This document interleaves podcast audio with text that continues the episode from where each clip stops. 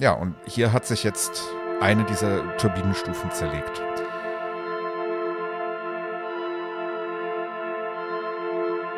Dabei entstanden dann weitere erhebliche Schäden außerhalb des Triebwerks.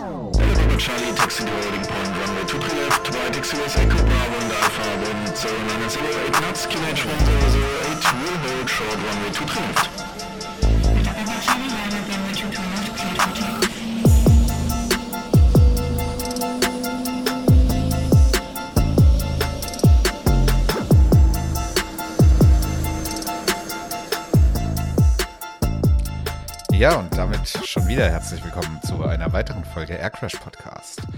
Mein Name ist Sebastian und ich bin der Host dieser Show. Ich hoffe, euch geht's immer noch gut. Mir geht's prima.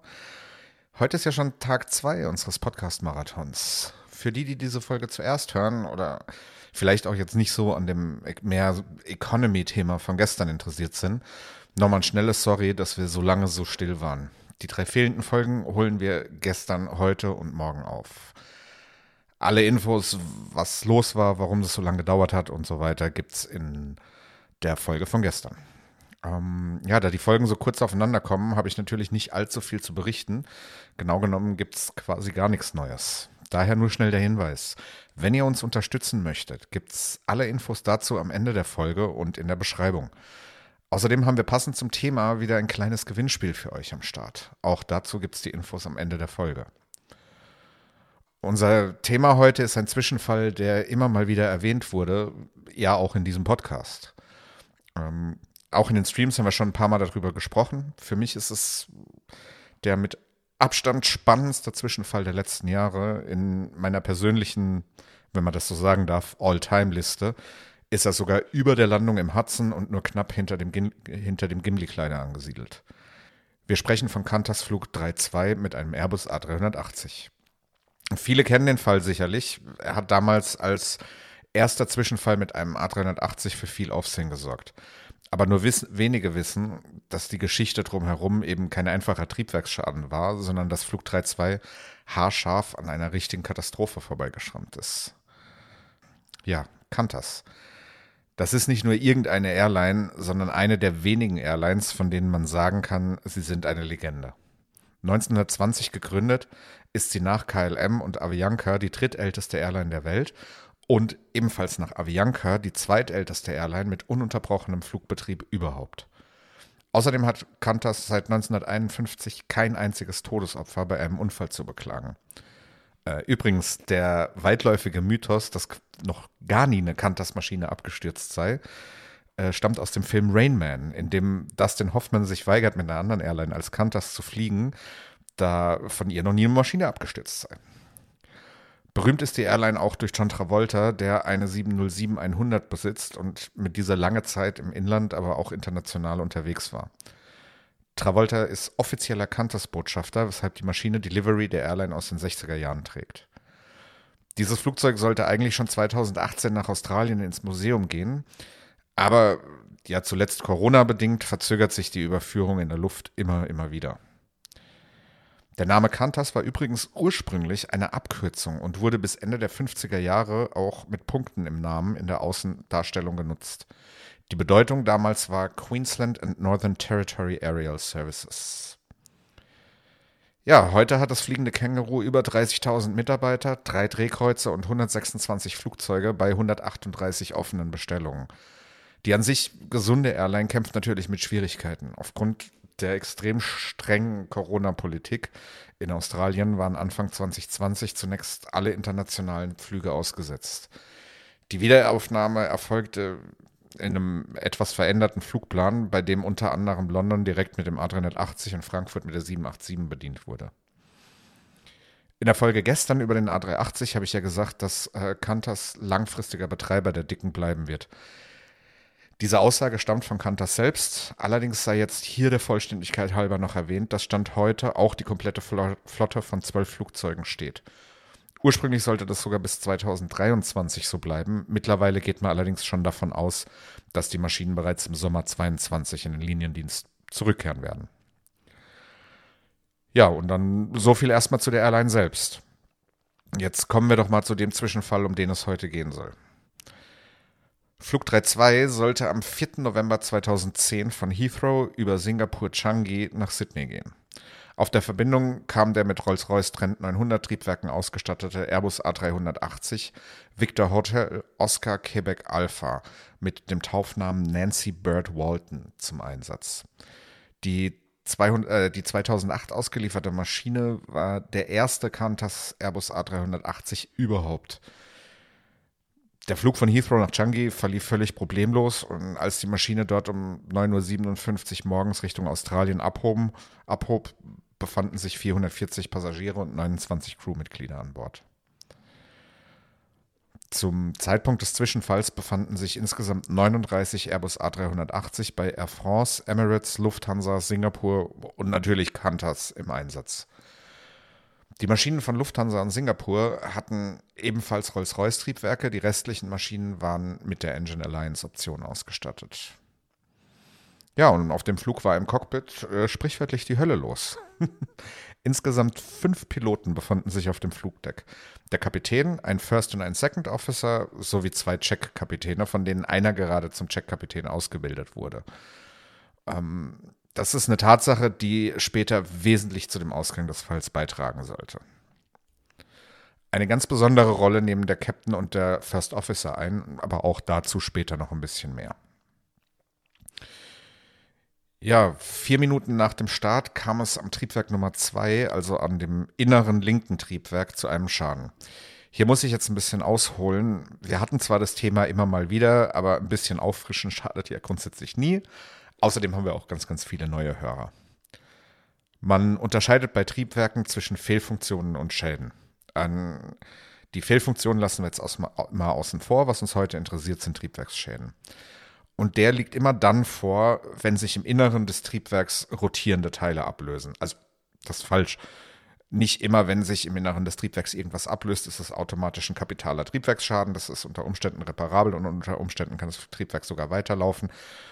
Aber wenn sich halt was Größeres ablöst, das mehr kaputt macht, dann sprechen wir von einem ähm, Triebwerksschaden.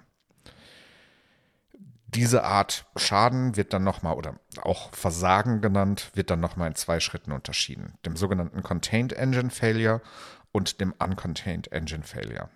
Das erstere liegt dann vor, wenn keine Teile das Triebwerksgehäuse durchstoßen, also die, ja, die defekten Teilstücke im Inneren des Triebwerks verbleiben oder durch die einzelnen Stufen wandern und dann nach hinten ausgeschieden werden. Das ist auch die häufigste Art des Triebwerksschadens und an sich gar nicht mal sonderlich gefährlich. Das Triebwerk ist dann zwar auch Schrott, aber die Teile, die sich ja mit extremen Rotationsgeschwindigkeiten bewegen, werden nicht zu einer Gefahr für das Flugzeug. Alle modernen Passagierflugzeuge können ohne weiteres mit einem defekten Triebwerk landen. Gerade bei Vierstrahlern gibt es sogar Fälle, wo nach einem solchen Schaden oder nach einer Sicherheitsabschaltung noch die, die finale Destination angeflogen wurde. Uncontained Engine Failure hingegen ist ein bisschen eine andere Baustelle. Hier treten Teile aus dem Kern aus und können so mit hoher Geschwindigkeit völlig unkontrolliert auf äh, die Zelle oder die Tragfläche treffen. Übrigens da noch ein kleiner Fun fact dazu, weil das immer wieder gerne verwechselt wird und auch immer wieder in den Medien und teilweise auch in, in, in Fachpublikationen falsch erwähnt wird. Nicht jeder Triebwerksschaden, bei dem das Triebwerk äußerlich schwer beschädigt wird, ist automatisch auch ein Uncontained Engine Failure. So wird zum Beispiel der Triebwerksschaden bei dem A380, der Air France äh, 66 geflogen hat, oft fälschlicherweise als Uncontained Engine Failure bezeichnet. Bei dem Zwischenfall hat sich allerdings der Fan, also der ganz große Rotor vorne dran, vollständig abgelöst, aber Teile aus dem Kern sind halt nicht nach außen getreten. Ähm, auch der recht aktuelle Fall United 328 mit einer Boeing 777 aus Februar 21 war kein Uncontained Engine Failure, sondern eine Schaufel äh, des Fans, also auch wieder vorne, ist gebrochen und hat sich in das Triebwerk verabschiedet. Uncontained Engine Failures an sich sind extrem selten, aber wenn sie vorkommen, haben sie öfters auch wirklich einen katastrophalen Ausgang. Ich habe mal ein bisschen geguckt, habe ein paar Fälle rausgesucht äh, die ordentlich schiefgegangen sind. Dabei sind mir ähm, zwei Flüge der polnischen Airline LOT aufgefallen, und zwar Einmal äh, Flug Nummer 7 in 1980 und Flug Nummer 5055 in, 90, äh, 1987. Ähm, die zusammen mit SU 3519 aus 84 und United 232 in 1989 sind alle nach dem Uncontained Engine Failure abgestürzt, weil die Hydraulik oder die Steuerseile durch umherfliegende Teile zerstört wurden. Es gab dann auch noch Flüge wie ähm, Cameron äh, 76 in 1985, Delta 1288 in 1988 oder TAM 9755.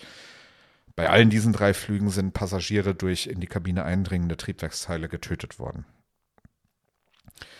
Bevor jetzt alle Leute Angst kriegen, ganz wichtig ist, dass es sich hier bei allen Zwischenfällen um Typen handelt, die heute entweder nicht mehr im Einsatz sind oder tatsächlich sogar bei den meisten Fällen ähm, in einer Tupolev Tu-154 passierten. Die ist heute nur noch im Passagiereinsatz, allerdings ausschließlich in Nordkorea. Und dass man da jetzt spazieren fliegt, ist ja doch eher selten. Ähm, ja, ihr könnt es euch jetzt natürlich schon denken, bei Qantas 32 handelte es sich tatsächlich um genau so einen Uncontained Engine Failure. Viele Teile traten aus dem Kern des Triebwerks aus und beschädigten eine ganze Menge Komponenten der Maschine. Bevor wir uns jetzt aber anschauen, wie die Crew damit umging, möchte ich gerne einmal auflisten, was alles kaputt war, denn das ist echt eine ganze, ganze Menge. Fangen wir doch mal mit dem Triebwerk selbst an. Was ist da eigentlich passiert? Also, Triebwerke, mein Lieblingsthema. Der ein oder andere, der Livestreams guckt, weiß das. Ähm, Triebwerke stehen, bestehen aus eins, eigen, einzelnen Stufen, die auf einer Welle sind. Der, ganz einfach gesagt, ist der vordere Teil dadurch, dazu da, ähm, Luft zu verdichten. Dann kommt eine Brennkammer, in der die Luft dann permanent äh, verbrannt und dadurch beschleunigt wird. Und hinten dran kommt die eigentliche Turbinenstufe, die für den Bums sorgt, sozusagen. Ähm, diese Turbinenstufe, die ist in verschiedene Scheiben unterteilt, die halt die Luft immer weiter dadurch leiten. So. Ähm, ja, und hier hat sich jetzt eine dieser Turbinenstufen zerlegt. Das ist da hinten im Turbinenbereich nach der Brennkammer natürlich extrem heiß. Ähm, der Auslöser für den Zerleger war eine geborstene Ölleitung, aus der Öl in die heiße Umgebung eindringen konnte und so in Brand geriet. Die Turbinenscheibe hat sich dann von der Welle gelöst und konnte so frei von der Masse des restlichen Triebwerks praktisch unbegrenzt beschleunigen. Hat sie leider auch gemacht. Und zwar so lange, bis die ausgelösten Rotationskräfte sie quasi selbst nicht mehr ausgehalten hat und sich dann vollständig zerlegt hat. Solches Verhalten war übrigens bis dato bei diesem Triebwerkstyp völlig unbekannt ja, die hohen Kräfte, die haben dann ausgereicht, um die Triebwerkswände zu durchschlagen und unkontrolliert in verschiedene Teile des Rumpfs und der Tragfläche einzudringen. Dabei entstanden dann weitere erhebliche Schäden außerhalb des Triebwerks. Ein Treibstofftank ist leckgeschlagen und es entstand ein Feuer in diesem. Eins der drei Hydrauliksysteme wurde beschädigt. Ähm, ja, Hydraulik ist natürlich wichtig, weil die wird, in Flugzeugen für alles Mögliche benutzt. Ähm, vor allem dient sie der Ansteuerung der Steuerflächen und Klappen äh, für das Fahrwerk, aber auch für die Bremsen. Im A380 gibt es übrigens für die Hydraulik zusätzlich insgesamt 23 elektrische Backups. Sollte da mal was ausfallen, komplett ausfallen, kann man es also tatsächlich auch ohne Hydraulik elektrisch äh, betreiben. Allerdings halt nicht alles. Ähm, infolge des Hydraulikschadens war das Anti-Lock-System der Bremsen, also quasi das ABS, komplett inoperativ. Die Triebwerke 1 und 4 fielen in einen sogenannten Degraded Mode. Das heißt nichts anderes, als dass sie nicht mehr die volle Leistung brauchten. Zusätzlich, äh, zusätzlich wurde die Motorsteuereinheit von Triebwerk 1 beschädigt und die Landeklappen an der linken Tragfläche waren ebenfalls schwer beschädigt. Das sind jetzt alles so Sachen, die will man alleine schon nicht haben. Aber in der Kombination ähm, ist es dann ein richtig, richtig ernstes Problem. Und es sollte hier bei weitem nicht das einzige Problem sein, mit dem die Crew zu kämpfen hatte.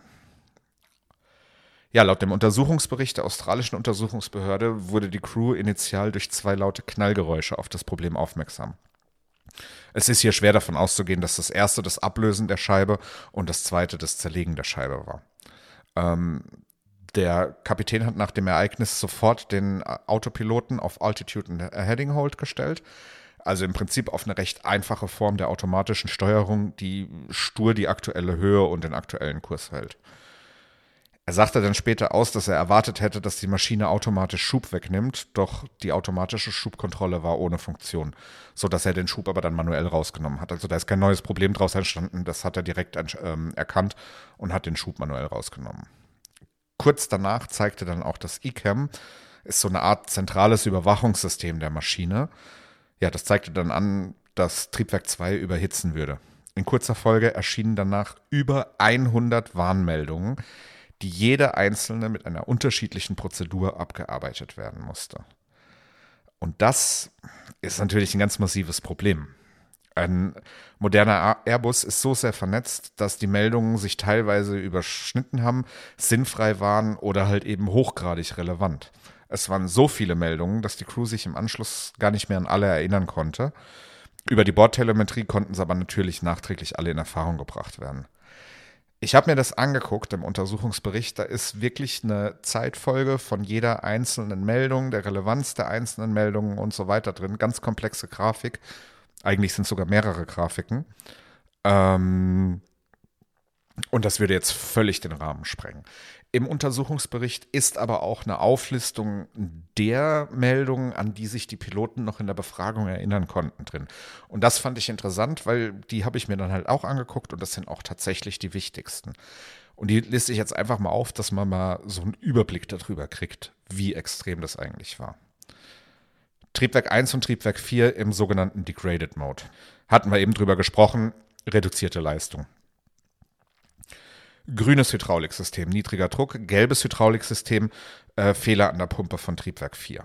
Ähm, die, wie gesagt, der Airbus A380 hat drei Hydrauliksysteme. Das eine wird grün genannt, das andere gelb genannt und das dritte wird blau genannt. Ausfall der AC-Stromanlagen Nummer 1 und 2. Busfehler. Busfehler heißt nicht, dass äh, irgendjemand seinen Bus in dem Flugzeug vergessen hat, sondern das Kommunikationssystem innerhalb des Flugzeuges, über das die eigenen, über das die einzelnen Datenschnittstellen miteinander äh, kommunizieren, das ist ein sogenanntes Bussystem. Weiter geht's. Flight Controls im Alternate Law.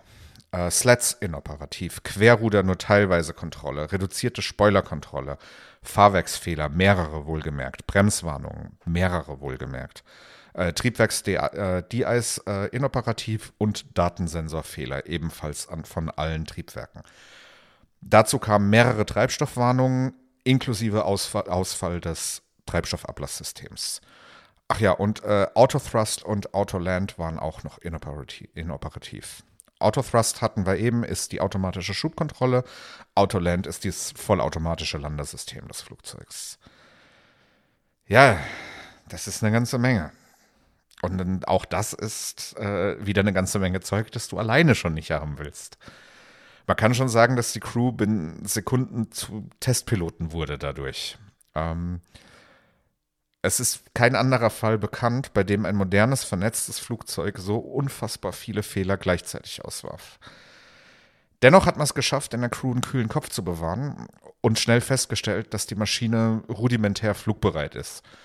Man entschied sich also, Triebwerk 2 abzuschalten, ein Mayday abzusetzen und in der Nähe des Changi Airports in eine Warteschleife zu gehen, um den Fehler nach oder die Fehler vielmehr nach und nach abzuarbeiten. Das Abarbeiten allein dieser Fehlermeldung, ohne irgendwas zu reparieren, sondern nur das Abarbeiten der Fehlermeldungen, hat alleine 50 Minuten gedauert.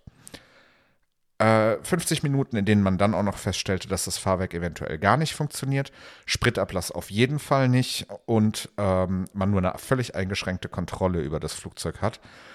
Ach ja, und zu allem Übel war man auch noch viel zu schwer zum Landen. Äh, hier an der Stelle mal kurz zur Erklärung. Große Langstreckenflugzeuge können deutlich schwerer abheben, als sie landen können. Wenn dann in irgendeiner Form was schief läuft, muss man das Gewicht erstmal loslassen, indem man den Sprit rausfliegt oder eben ablässt. Ablassen war hier keine Option und Verbrennen war so oder so vonnöten, dass insgesamt, wie gesagt, 50 Minuten dauerte, nur die initialen Fehler im ICAM abzuarbeiten.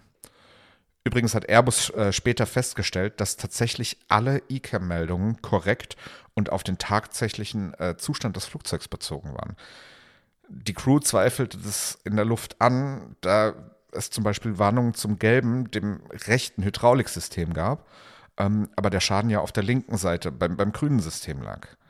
Daher rührte auch die Entscheidung, die steuerbare Maschine erstmal in der Luft zu halten und in aller Ruhe die Meldungen abzuarbeiten. Es ist schwer, hier einen alternativen Ausgang zu beurteilen, aber mit massivem Übergewicht zu landen birgt ganz, ganz, ganz erhebliche Gefahren.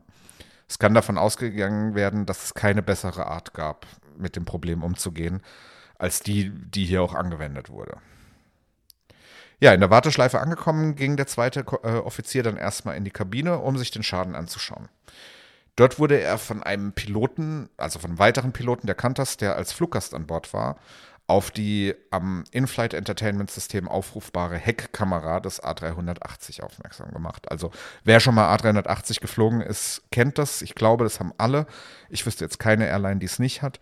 Ähm, hinten im, im Seitenleitwerk ist eine Kamera, die quasi auf das Flugzeug zeigt und die kann man über das In-Flight Entertainment System kann man sich die aufrufen, kann sich das dann angucken. Ist bei Start und Landung natürlich super interessant, aber sind auch manchmal tolle Bilder, wenn man jetzt irgendwie in der Luft unterwegs ist. Ähm und diese Kamera hat sich dieser andere Pilot eben angeschaut auf seinem In-Flight Entertainment System. Ja, und dabei hat er festgestellt, dass aus der linken Tragfläche Sprit äh, rausläuft. Und zwar nicht, äh, nicht gerade wenig. Die Treibstoffspur kam von unter der linken Tragfläche und war so roundabout 50 Zentimeter breit. Der äh, Second Officer hat dann die Informationen natürlich mit zurück ins Cockpit genommen und da haben sich alle fünf äh, Piloten beraten und haben dann wirklich was Großartiges gemacht. Durch einen der Checkkapitäne an Bord wurden Crew und Passagiere sehr genau informiert, was das Problem ist. Über die restliche Flugdauer wurden die Passagiere immer wieder in einer ruhigen und sehr sachlichen Art über Updates informiert. Im Rahmen der Abarbeitung der Fehler entschied man außerdem, keinerlei Treibstoff mehr zwischen den Tanks zu transferieren, da man sich nicht sicher war, wie das gesamte Treibstoffsystem aussieht. Als man die Situation soweit im Griff hatte, ähm, entschied man sich dann, die Landung vorzubereiten. Mit teilweise inoperativen und teilweise defekten Slats und Klappen, inoperativen Spoilern und teilweise defekten Bremsen sowie der defekten linken Schubumkehr ist das jetzt mit so einem riesengroßen Flugzeug nicht gerade das leichteste Unterfangen. Apropos linke Schubumkehr. Der Airbus A380 ist nur an den inneren Triebwerken mit einer Schubumkehr ausgestattet. Dementsprechend war jetzt hier also die komplette linke Seite ohne Funktion. Übrigens hat der 380 äh, nur Innenschubumkehr, weil er sie auch nur da braucht. Die Funktion wiegt pro Triebwerk eine halbe Tonne und das ist eine halbe Tonne, die man sich so weit außen an der Tragfläche als strukturelle Belastung gerne spart, wenn sie schlicht und ergreifend nicht vonnöten ist. Kommen wir zurück zu unserem kaputten Flugzeug und der Landekonfiguration. Auch hier gilt wieder, schon einer dieser Fehler ist nicht schön, aber alle zusammen. Das dachte sich übrigens auch der Computer, der die, für die Landestreckenberechnung zuständig ist und spuckte erstmal gar kein Ergebnis aus. Man ist dann hingegangen und hat verschiedene Tests zur Kontrollierbarkeit der Maschinen gemacht und dabei auch festgestellt, dass das Fahrwerk ausfährt. Allerdings musste dafür die Notfallprozedur verwendet werden, in der das Fahrwerk mittels Schwerkraft ausgefahren wird. Und dann ist es halt auch draußen. Dann kommt es auch nicht mehr rein. Ähm, einem der Checkkapitäne war es zu verdanken, dass man die Kalkulation der Landestrecke erneut ohne den Puffer für eine nasse Bahn berechnete, da man sicher sein konnte, dass die Bahn trocken ist. So entschied man sich schließlich, den Anflug auf Changi zu versuchen, nicht aber ohne äh, den Platz zu informieren, dass man eventuell Hilfe am Boden benötigte, dass die Maschine Treibstoff verliert und dass man mit einem Überschießen der Bahn rechnen müsste. Die Ausgangslage für die Landung war dementsprechend natürlich nicht sonderlich rosig. Die Maschine war 50 Tonnen über dem maximalen Landegewicht und hatte ein erhebliches Ungleichgewicht, da sich in der rechten Tragfläche 10 Tonnen mehr Kerosin befanden als in der linken. Also auch hier einfach nochmal vorstellen. Da sitzen fünf Mann da vorne drin, die ein völlig kaputtes Flugzeug landen müssen und geschlossen davon ausgehen, dass die Landebahn sowieso nicht ausreichen wird. Das muss schon ein krasses Gefühl sein. Ja, der Anflug selbst war dann natürlich auch, wie könnte es auch anders sein, alles andere als Standard. Die äußeren Triebwerke 1 und 4 wurden auf symmetrischen Schub gestellt. Der Kapitän kontrollierte die Geschwindigkeit nur mit dem Triebwerk Nummer 3. Die Maschine begann den Endanflug aus einer Position 34 Meilen vor der Schwelle der Landebahn 2.0 Center des Flughafens in 4000 Fuß Höhe. Tatsächlich funktionierte der Autopilot so weit, dass er zu Hilfe genommen wurde, schaltete allerdings während des Anflugs zweimal ab. Airbus stellte später fest, dass das Abschalten innerhalb der systemischen Vorgaben des äh, Autopiloten lag und entsprechend auch völlig richtig war. Nach dem zweiten Abschalten in etwa 800 Fuß Höhe entschied der Kapitän dann, dass es ihm jetzt reicht mit Autopilote und die Maschine komplett manuell zu Boden zu fliegen und zu landen. Ja, Qantas 3.2 setzte dann um 11.46 Uhr Ortszeit, eine Stunde und 50 Minuten nach dem Start, auf der 2.0 Center in Singapur auf und der Kapitän betätigte sowohl die Bremsen als auch die einzig verbliebene Schubumkehr des Triebwerks Nummer 3. Die Verzögerung war am Anfang sehr langsam und das ging sogar eine ganze Zeit lang so. Erst als die Maschine die 60-Knoten-Marke durchbroch, war die Crew sich sicher, auf der Bahn noch zum Stehen zu kommen. Wie knapp das war, zeigte schließlich die finale Position der Maschine 150 Meter vom Ende der Landebahn. Ja, jetzt war man nun mal äh, sicher am Boden, aber damit noch wirklich noch lange nicht in Sicherheit. Ähm, zunächst fiel auf, dass die Bremstemperaturen sehr hoch waren. Im Cockpit wurden natürlich sofort alle vier Triebwerke ausgeschaltet, beziehungsweise die drei verbliebenen Triebwerke ausgeschaltet und äh, als zusätzliche Sicherheitsmaßnahme die Elektrik in einen minimalen Notfallmodus versetzt. Damit hatte man im Cockpit noch einen Monitor und ein VHF-Funkgerät zur Verfügung, über das man dann mit den eintreffenden Rettungskräften kommunizierte. Hier tauchte ein weiteres Problem auf. Der Zugführer der Feuerwehr wies die Crew an, doch bitte das Triebwerk 1 abzuschalten, obwohl dieses bereits abgeschaltet war, zumindest sah es im Cockpit danach aus. Man wiederholte die Abschaltprozedur, aber ohne Erfolg. Der Motor lief einfach weiter. Durch das Auslösen der Feuerlöschanlage im Triebwerk hat man dann versucht, den Motor zu stoppen, allerdings auch nicht wirklich erfolgreich. Er ist nämlich einfach weitergelaufen. Zur gleichen Zeit kam dann auch nochmal die Meldung von der Feuerwehr über das, was sowieso schon alle wussten, nämlich, dass Kerosin aus der Tragfläche läuft. Jetzt, man stelle sich das vor. Da hat man dieses völlig verkrüppelte Flugzeug sicher an den Boden gebracht, nur um jetzt mit einem laufenden Triebwerk und Kerosin dazustehen, das in der Nähe von kochend heißen Bremsen munter auf den Boden läuft. Ähm, das Triebwerk läuft natürlich auf der gleichen Seite, also kann die Feuerwehr in dem Bereich auch nur sehr eingeschränkt arbeiten, weil keiner weiß, mit was für einer Drehzahl läuft das Ding. Keiner weiß, wie viel Sog ist da vorne dran an einem Triebwerk mit 2,90 Meter Durchmesser vorbeilaufen, endet in der Regel in äh, Fleischsalat, der hinten aus dem Triebwerk wieder rauskommt. Nichtsdestotrotz hat man es geschafft, Löschschaum großflächig auszubreiten und damit zumindest die Feuergefahr etwas zu bannen. Im Cockpit machte man sich in der Zwischenzeit dann Gedanken, wie man 440 weitere Probleme sicher los wird, nämlich die Passagiere. Die Notrutschen auf der linken Seite fallen wegen dem laufenden Triebwerk als Option komplett weg. Das wäre viel zu gefährlich. Aufgrund der Höhe des Airbus A380 sind Notrutschen generell schon ein gefährliches Thema, das nur im absoluten Notfall gezogen werden sollte. Auch hier entschied man sich dann aber wieder für die im Nachhinein einzig richtige Entscheidung. Die Evakuierung über eine Treppe auf der rechten Seite der Maschine. Und ja, so hat man dann 13 Minuten nach der Landung bei der Feuerwehr nach Treppen und Bussen gefragt. Alle Passagiere wurden dann 35 Minuten nach der Landung über die vordere rechte Tür Nummer 2 aus der Maschine evakuiert und mit Bussen zum Terminal gebracht. Das ganze Prozedere dauerte rund eine Stunde. Ja, dann hat man aber ja auch, wenn man da sowieso beschäftigt ist, Zeit, äh, das Triebwerk 1 weiter zu versuchen abzuschalten. Nur das Triebwerk 1 hatte da nicht so viel Lust drauf. Ähm, ja, man hat also versucht, man ist also wirklich kreativ geworden, kann man sagen. Unter anderem wurden alle möglichen Sicherungen gezogen und es wurde versucht, das Treibstoffsystem so zu konfigurieren, dass einfach kein Treibstoff mehr zum Triebwerk gelangt. All das blieb weiter erfolglos. Auch zwischenzeitlich herbeigerufenes Wartungspersonal hat es einfach nicht geschafft, die Maschine abzustellen, so dass man sich schließlich drei Stunden nach der Landung, also die Passagiere, die waren schon lange im Terminal, drei Stunden danach hat man sich dann entschieden, ähm, den Motor zu drownen. Das bedeutet nichts anderes als große Mengen Wasser in das Triebwerk zu befördern. Hat auch nicht so ganz geklappt, aber als man dann zu dem Wasser noch äh, Löschschaum dazu reingespritzt hat, dann ging die Maschine tatsächlich aus. Ähm, nachdem auch die Crew dann logischerweise das Flugzeug verlassen konnte, begab sich der Kapitän sofort in den Warteraum, in dem die Passagiere untergebracht waren, und erklärte ihnen im kleinsten Detail, was passiert war, und nahm sich auch danach noch stundenlang Zeit, die Fragen der Passagiere zu beantworten.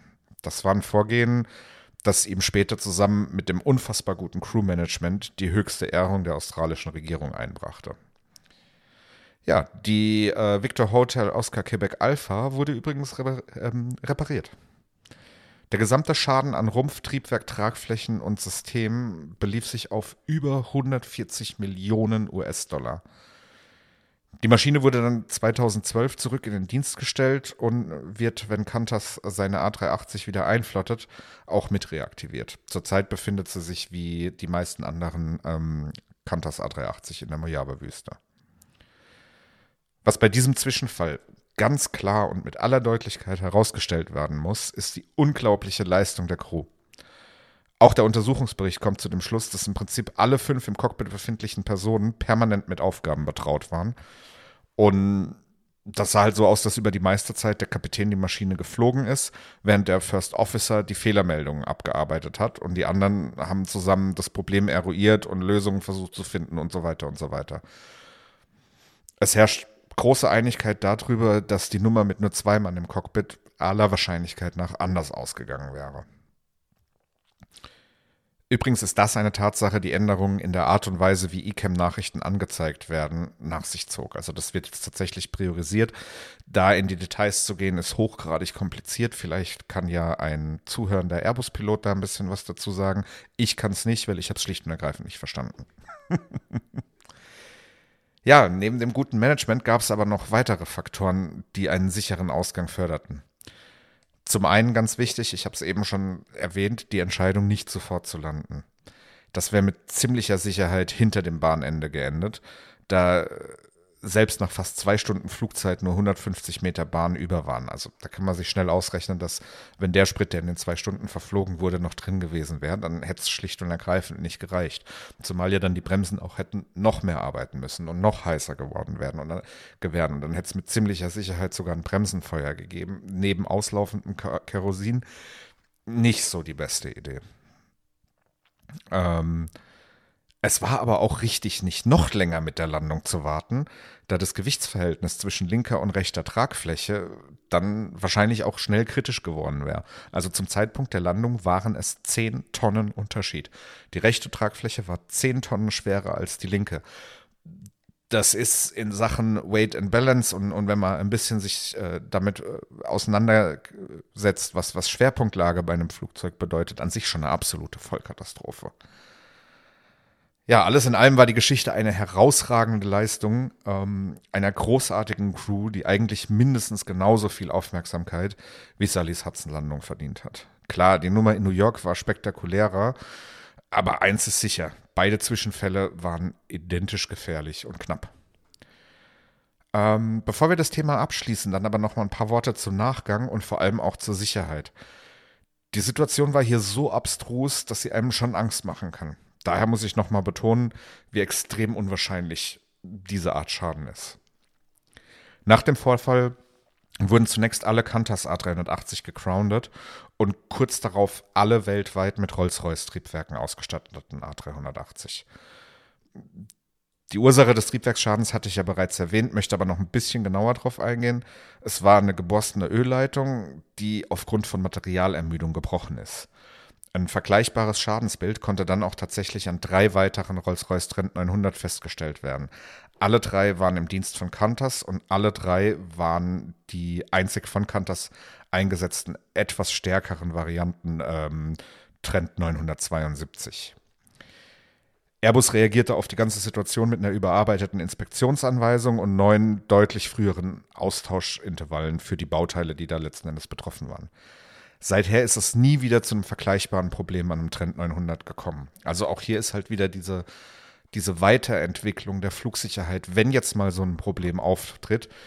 Man sagt so gerne, da muss erst einer sterben. Das stimmt schlicht und ergreifend nicht. Hier war es knapp, man hat sich das trotzdem genauso angeguckt wie bei einem, bei einem Unfall mit einem Ausgang, den man jetzt nicht unbedingt haben möchte und ist zu dem Schluss gekommen, okay, hier könnte es ein Problem geben, hier könnte es ein großflächiges Problem geben.